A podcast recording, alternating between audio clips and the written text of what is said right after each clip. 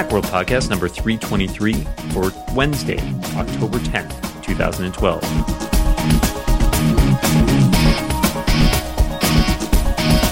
Hi, I'm Senior Editor Dan Moren, and I'm joined by Macworld staff writer Lex Friedman. Hi, Dan. Hi, Lex. How are you? I'm great, thank you. How are you? I'm doing very well. Uh, we're also joined today by Macworld senior contributor Glenn Fleishman. Hello, Glenn. Welcome to the podcast. Hello, and thank you for having me. Well, thanks for being here. Uh, we've, we've invited you here to play a very special game. We call it Why is My iPhone Running iOS 6 Chewing Up a Whole Bunch of Data? Sunspots, cosmic rays, All right, sunspots. We've got the answer. All right, Steve. Jobs, We'll see you next week. Steve The Jobs reven- never would have chewed up that much data. the is all I'm vengeance of Steve Jobs. No, so it's been a couple weeks since we've seen the release of both iOS 6 and the iPhone 5. Uh, and there have been a number of sort of lingering discussions about whether there are sort of bugs in there um, and things that are, are causing various issues, such as this cellular data consumption issue. So we thought um, Glenn, as someone who knows a lot about issues of this sort, might be able to give us his expert opinion. Well, you remember that before iOS 6 came out, those of us who were in earlier betas, there was a switch that was going to be there that said something like use cellular if Wi-Fi is unavailable, or was it the vice versa? There was going to be, or was it use Wi-Fi if cellular gets flaky? There was a way to, I, I believe it was called uh, Wi-Fi Plus Cellular. yes, right. So if, if, if you want a Wi-Fi connection and it stopped working by whatever parameters iOS 6 was going to use, it could switch over to cellular. And that switch is not in the release version of iOS 6, but I'm going to suspect that some of the code that they meant for that to have happened is because I have never had so many individual reports from people I know, colleagues, Twitter, email from readers, various publications about uh, mysterious cell usage bills. Now, one fellow I know in Seattle uh, was an IT guy at the local alt weekly paper. Um, he's a fairly technical guy. He knows what he's doing. He's got Wi-Fi at home. He has no difficulty measuring usage, and his iPhone uh, upgraded. Uh, I think it was a 4S upgraded to iOS 6. In the first week, it consumed nine gigabytes of data, primarily while he was at home, and seemingly a lot of it overnight while the phone was plugged in and charging. Which we can get back to why that might be an issue, and connected to his Wi-Fi network. He used nine gigabytes of cellular data on his four gig shared mobile plan with AT and T. Well, I'm not an expert, but you know, if I had to venture a suggestion, it would be ghosts. Now, you know, what's interesting is Apple thought that they had identified and potentially fixed this data issue, at least for Verizon iPhone 5 customers. And they put out a carrier update, carrier update, carrier settings update 13.1, I guess, in the beginning of October. Um, and although I will say that the, the process for noticing that update exists and installing it is fairly stupid. You, it doesn't tell you that it's there. You have to, let me see if I can remember. You've got to go into the settings app, then go to general, and then, uh, right? And after, then oh, yeah, then about. You have to tap on about, and after you're in about, you get an alert box that says, "Hey, you have a new carrier settings update." And then you have to restart your phone and let it do its whole thing, and then then you're updated. Uh, if you are smart enough to, you know, read MacWorld daily to make sure you find out about updates like that, then you can install that update. But w- from what I've heard, it doesn't necessarily fix the problem for Verizon iPhone 5s. The problem affects more phones than just the iPhone 5, and the problem affects more carriers than just Verizon. this is So it's a all that's true. a, that's a big miss.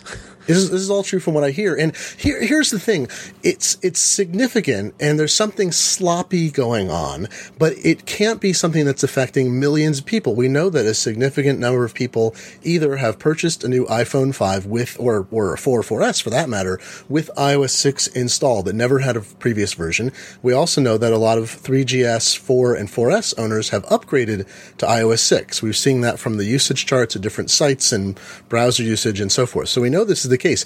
If this were a problem that was affecting, say, 1% of all iOS 6 users with iPhones, uh, you know, Macworld would be getting 500 emails a day. We'd be getting them at tidbits. You'd be getting, you know, the Apple forums would be lit up.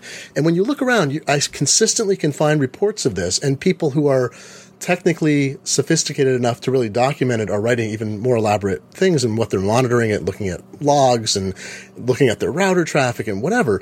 But I, I believe this is a, it's some kind of bug that's affecting maybe, let's say, tens of thousands to hundreds of thousands of people. And if you have something like, like my friend Anthony, he's got a four gigabyte shared mobile plan because he's a heavy data user. If he went from one gig to two gig, he's not going to notice that. He went from, from a couple gigs to nine gigs, and that's why in one week is why he noticed it.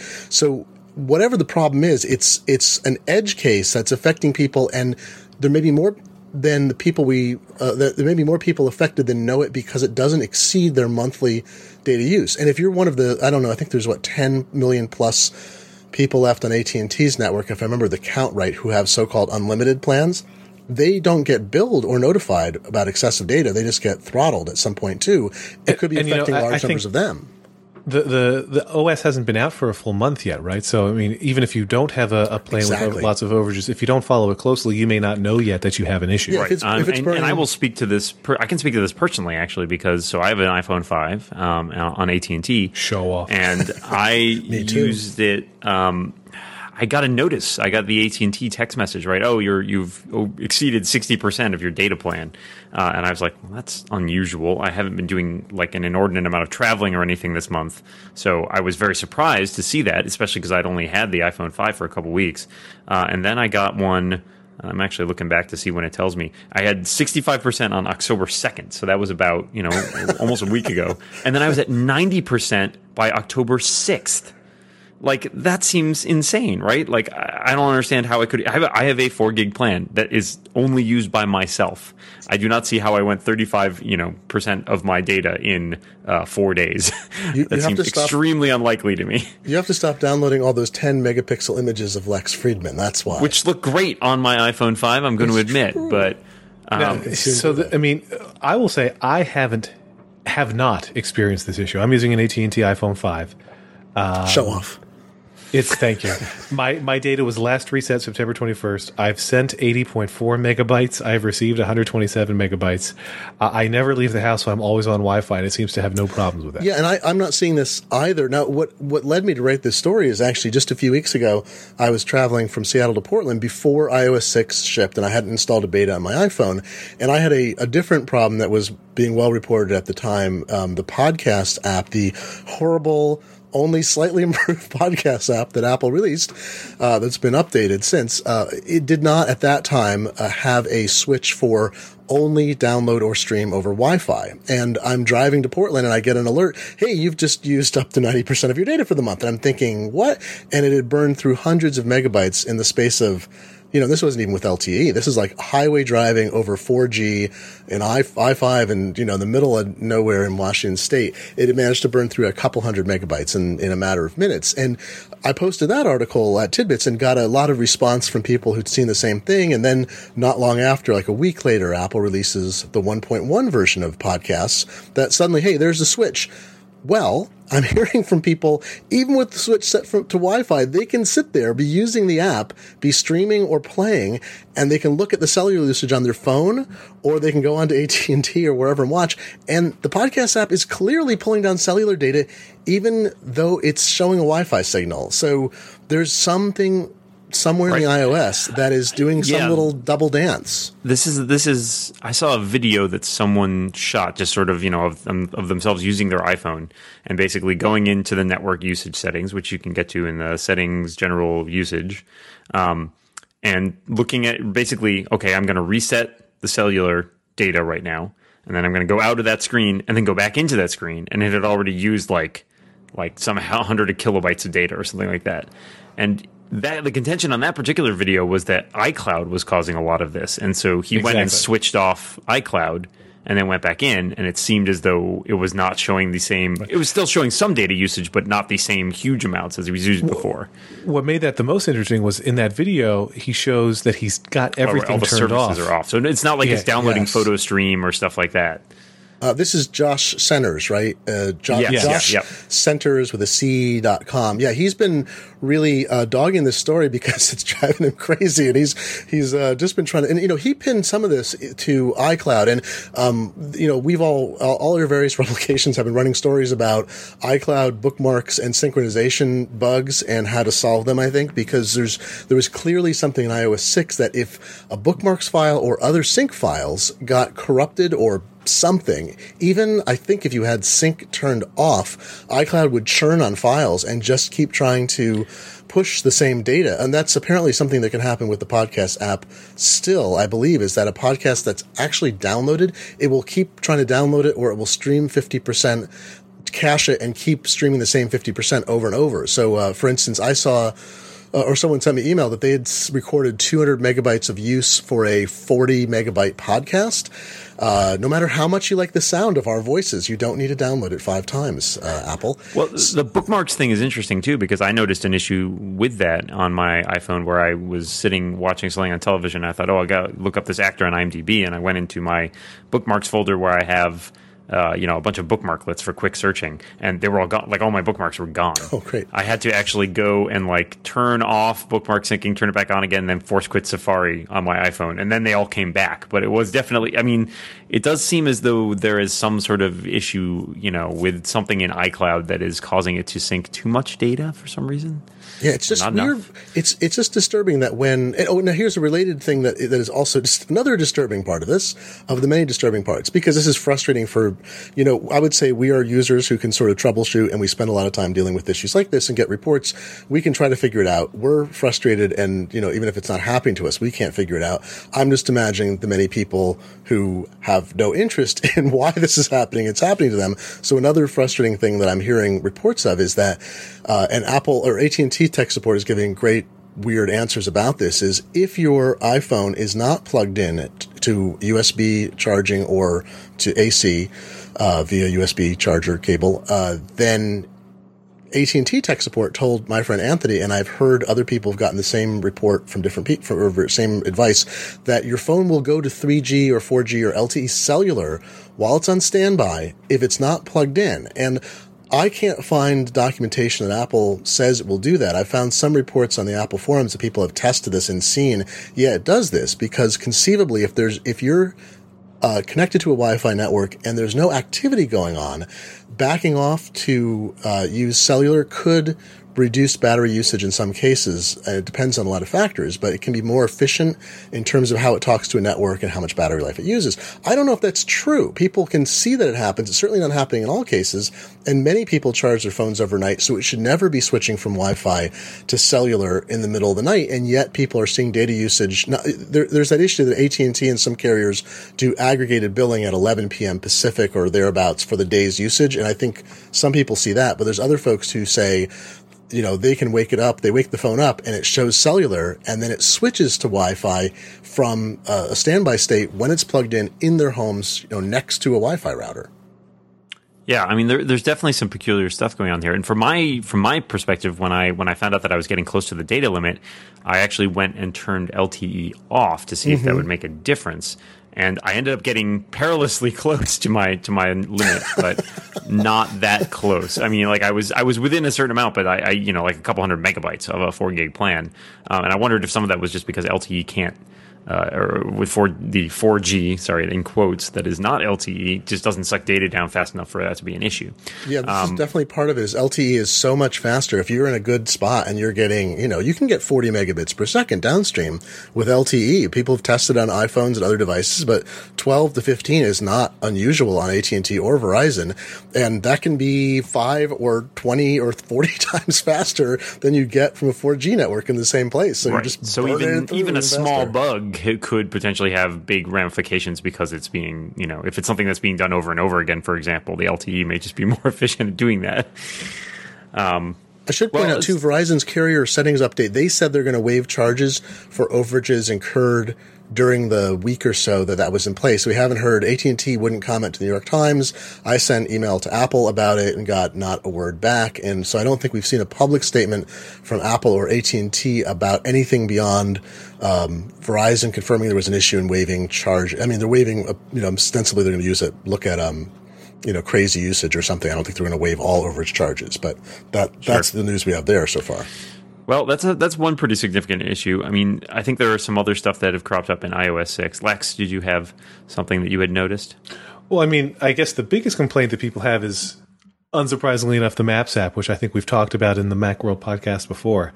Uh, I have to say, I've already noticed improvement in my own limited use of the Mac of the Maps app, and uh, it's less of a complaint for me than it was at the beginning. And I, I wasn't too annoyed by it to begin with.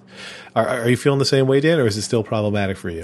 I feel like, I mean, maybe it's just my geographic location, but in Boston, I felt like the, the Apple Maps app was pretty good. It did have some issues, um, but I think, like you're saying, that I've seen some improvements in the last couple weeks. So they're clearly trying to roll those out. They won't be because it's all dependent on this server side database that Apple's got, I think for the most part, um, you're not necessarily going to see them like roll out a software update, right? Oh, new improved maps, download 6.0.1, right? It's it's actually right. stuff that's kind of subtly done in the background. So, for example, they've they've added some more flyover images. They fixed places where the flyover images were particularly strange. The Statue of Liberty, for example, is no longer like kind of a weird flattened shadow.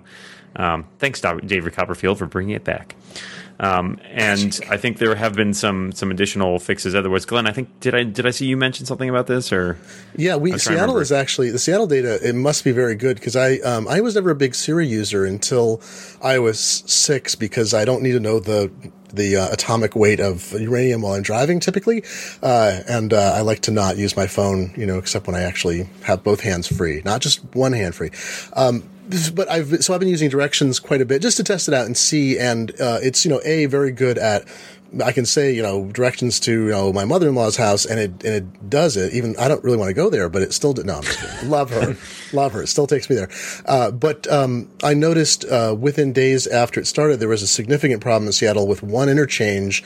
Uh, although most of the rest of the mapping seemed really good and directions seemed good. The, the I-5, and uh, I-90 interchange is kind of ugly in Seattle anyway, heading south. And a few different routes, it would be like, you know, take I-90. I'm like, no, if I take that, I'm stuck and I have to go five miles before I turn around. And I'd change and be like, no, no, take. And I'd be, no, I'm not taking. No, take I-90. No, and be like, all right take the next exit. Okay. Or a couple times I would be on I 90 thinking it meant to take the first exit before a bridge where I'd be stuck.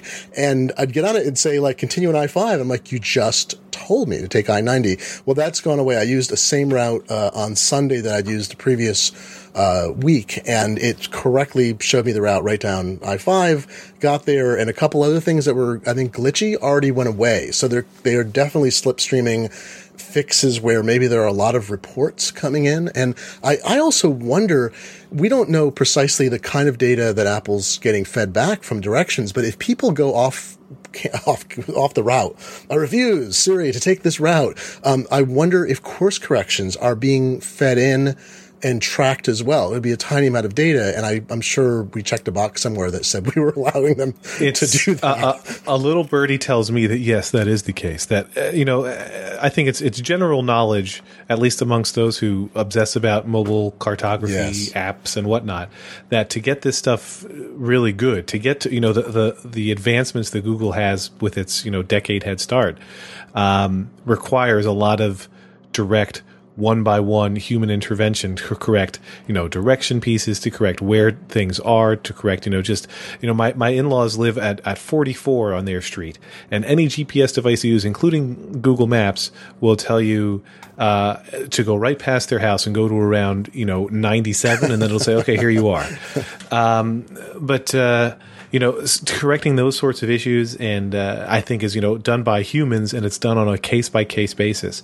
So it's my understanding that you know when people are going off route, especially early on in the, you know, I think it's less common for obviously for routes that if you're the only one driving them or if you're the only one taking that detour but they do sort of look at that data and say you know are there towns where we're seeing a lot of ignoring of the initial route advice right. or geographic areas and then there's manual humans going in there and, and tweaking well, I, I mean, robot over and I, I have seen improvements to some small issues that I ran into with for example uh, I had this problem where there there are streets in Boston that stretch between towns. So you might have a street, uh, Mount Auburn Street, for example, runs from Cambridge through Watertown, and so it would get confused sometimes if you search for something, thinking that something was at 148 Watertown Street uh, in Watertown or for 148 Mount Auburn Street in Watertown when in fact it was at 148 Mount Auburn Street in Cambridge, which is a difference of several miles. So I was looking for a particular, I was looking for a coffee shop while I was getting my car fixed the other week, and I typed in coffee and it popped up this little bubble, uh, you know, in Watertown about you know a two minute walk from where I was. I was like, oh, there's one of these places in, in Watertown, and I walk over there and I'm like, there is nothing here, and then I realized ah, it's because it's on the same street, but it's in a different city.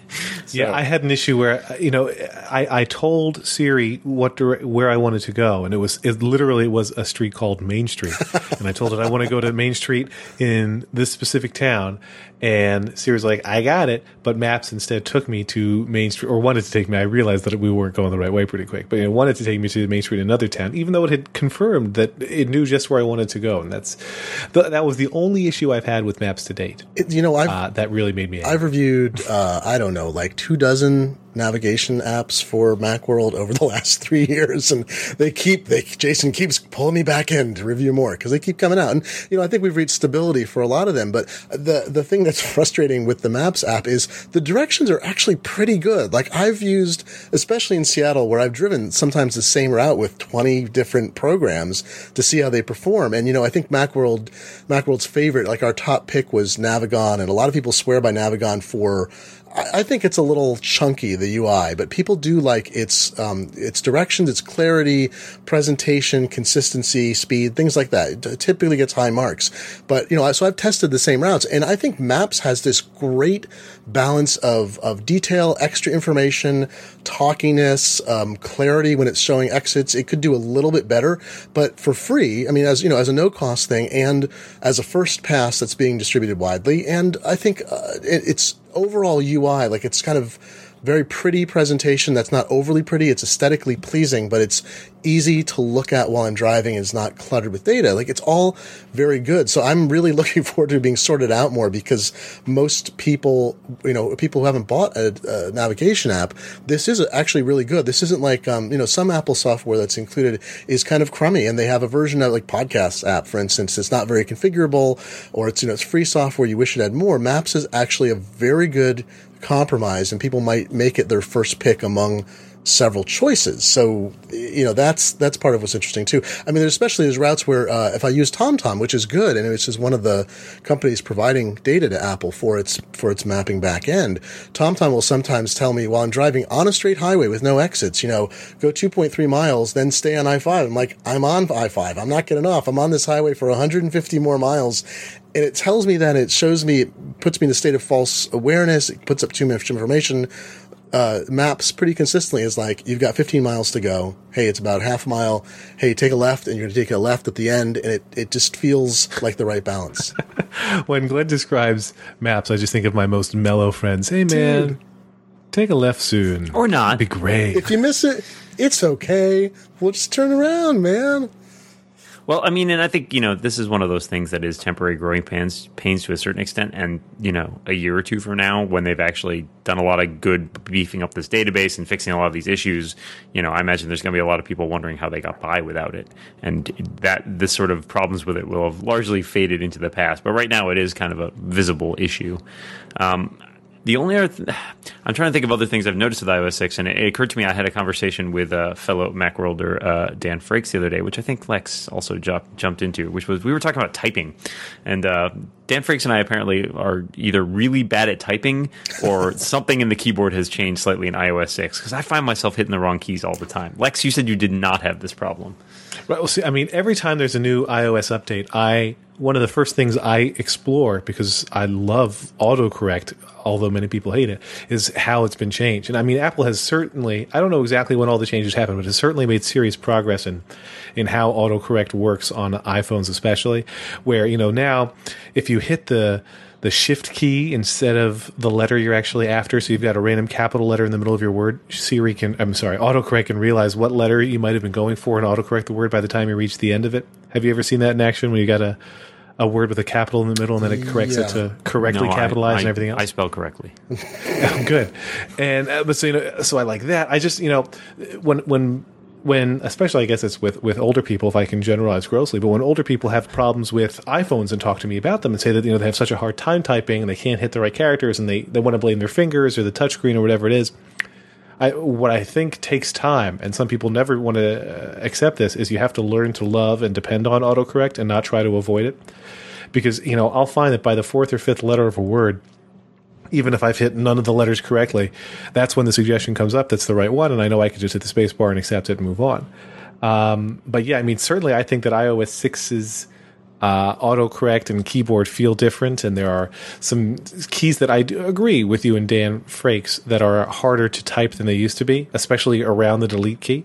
Um, I feel like they maybe made the delete key target a little bit larger, and that's frustrating. But on the whole, I'm very impressed with some of the, the behind the scenes changes in autocorrect in iOS 6. Yeah, I found that some of the suggestions that come up are good, but at the same time, I start typing a lot of times, and I'm like, "That is not a word." I'm hitting, I'm hitting all the places I think those letters are, and apparently, it is giving me all different letters. But I think it's always been, as you say, sort of an a, acquired habit to a certain extent because it's not quite like typing on a regular keyboard. My my um, uh, autocorrect keeps wanting me to spell Amazon lowercase a, lowercase m, capital or lowercase a capital Z, lowercase o, lowercase n. I have no That's idea. Amazing. Why. That's, amazing. That's amazing. Amazon. That's it's a little um, strange. Yeah, I, what do you, what do you, and if you have one of those, like I had a, a, friend who every time he tries to type his wife's name, it was typing an insult instead. Uh, he claims, uh, and you know when you have issues like those, I think you just got to go into uh, therapy. You, oh, sorry, you go, no, you, you go into your settings and you tweak um, you tweak the keyboard shortcuts because you can add a keyboard shortcut. So like if, if I were you, Glenn, I would go in and put one with Amazon spelled correctly and then it's just going to add ah. for whatever reason it has learned that it, it, mistakenly learned that you want amazon spelled the way it's spelling it. And so it's obnoxiously trying to be helpful and that is horrible.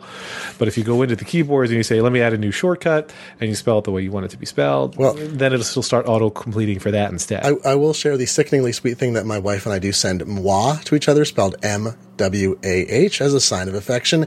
And it took a long time, and we kept sending mesh to each other. Mesh, mesh, says autocorrect. mesh, mesh, mesh, mesh. That's, and that's, we finally. It's Yiddish. But yeah, mesh. Yeah, new. Oh, I thought it was their suggestions of what each other should wear. Oh, yes. So, but it's finally, we finally managed to overcome the resistance. And after, I don't know how long, moi is apparently now acceptable to autocorrect on each of our phones. Speaking of recognition, I had a, I had an unholy battle with Siri uh, this past past week as I was trying to send a message to someone and it kept misunderstanding me. I think part of it was that it was hooked up to the Bluetooth in my car, oh, no. and that microphone is not as good as the fact that you know the iPhone five, for example, has like three microphones, right? And it does a good job of noise cancellation and speech recognition. It's designed for all that. But when it outsources that to the Bluetooth mic in the car, I think it has a lot more trouble. But even when I finally, like in frustration, like you know, grabbed the phone off my little mount there and, and spoke into it, it got everything right, and then it's like, but the person it complained that it could not find the person I was trying to send it to in the contacts had the name completely right, and it was clearly someone who was in my contacts. And it's like, nope, don't see that person. So I spent a really long time yelling at Siri, uh, very, very angrily. So I don't, I don't know if you've had any experiences with Siri, since that's one of the other updated features in iOS six. But it, vast, for the most part, it seems to be pretty good. But there are definitely places where I find that it feels like it's just misunderstanding me completely. I've done a lot more testing with it in iOS 6 uh, than I did certainly with iOS 5. I figured, you know, it's been updated. It should be more robust. It's certainly fairly amazing about names. I'm really stunned how well it can recognize personal names that are, you know, the pronunciation makes no sense relative to how it's spelled.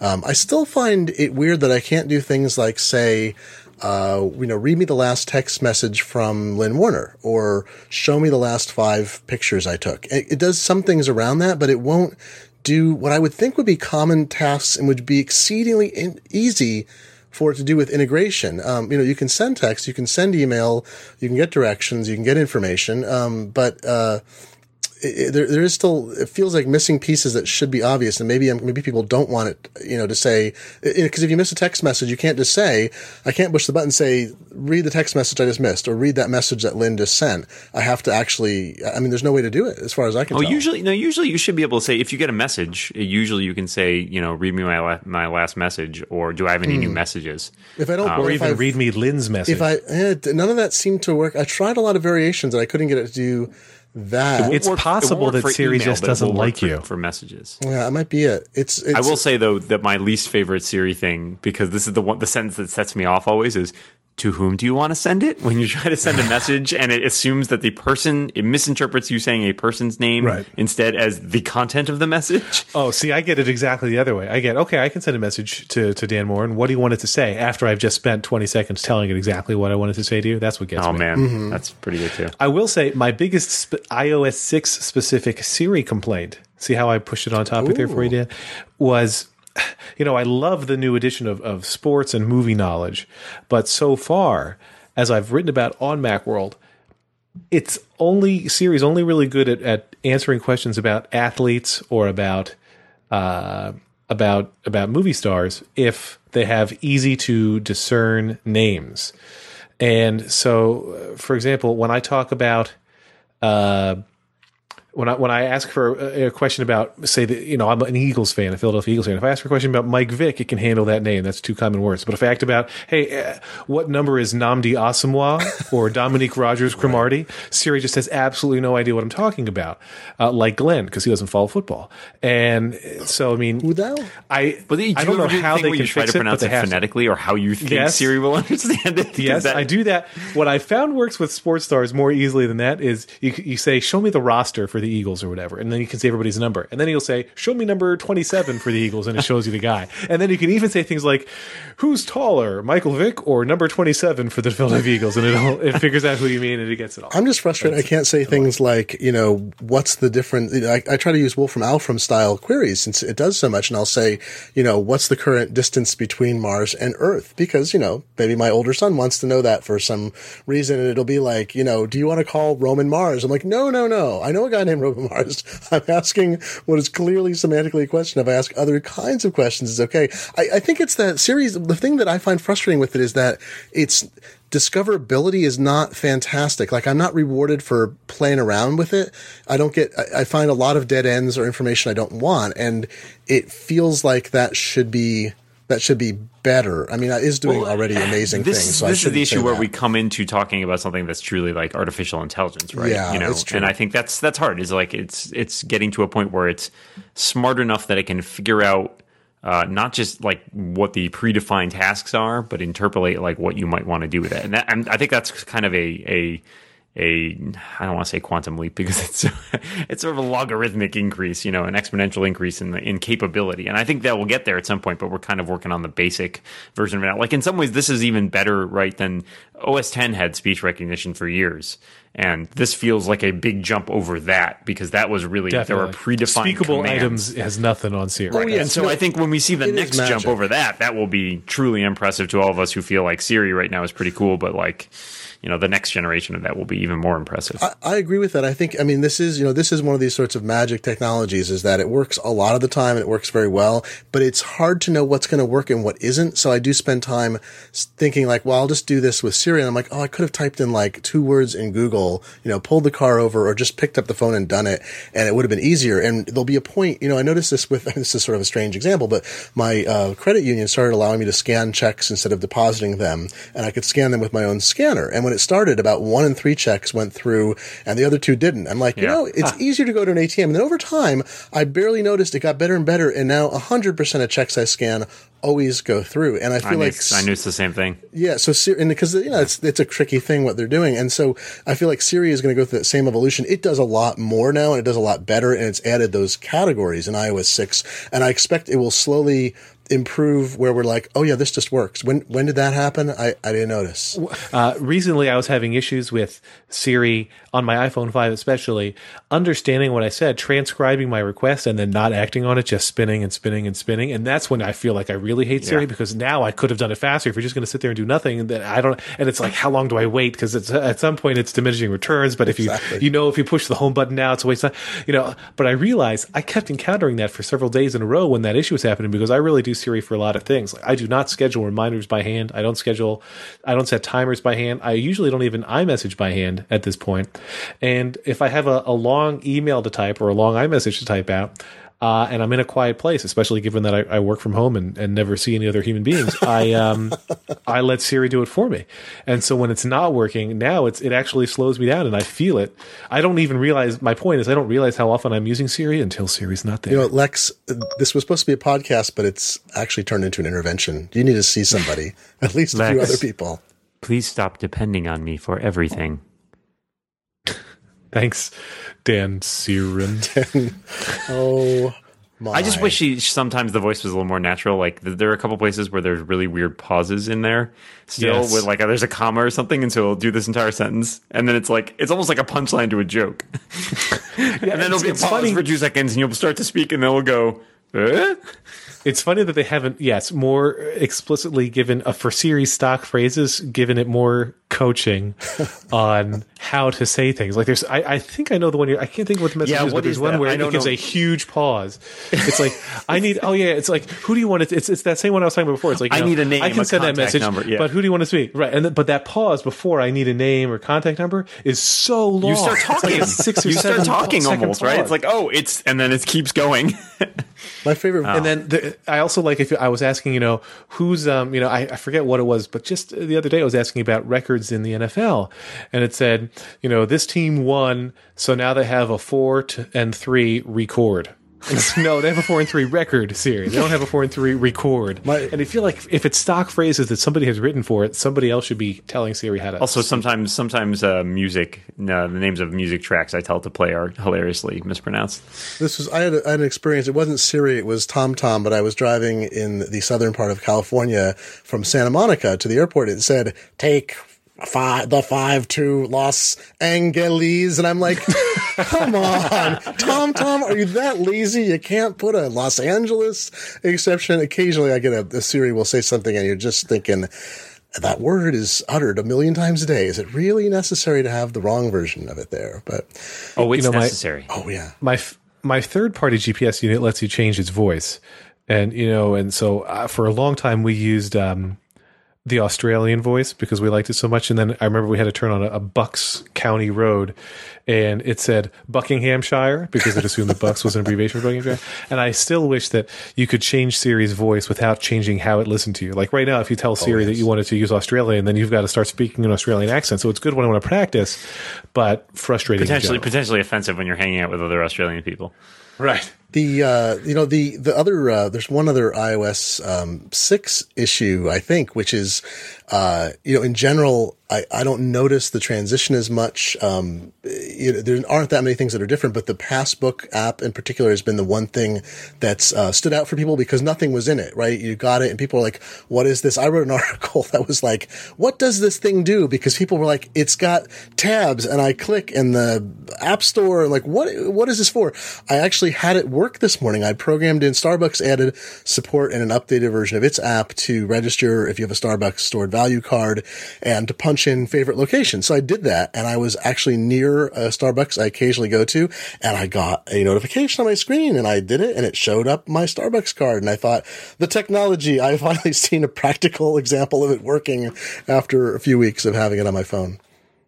Yeah, I, I, I started using the same thing, and Starbucks for me was also the tipping point because it was something I didn't have to like. Well, I could fly someplace and get an American Airlines pass, or I could go to a concert, or I could put ten dollars on a Starbucks card.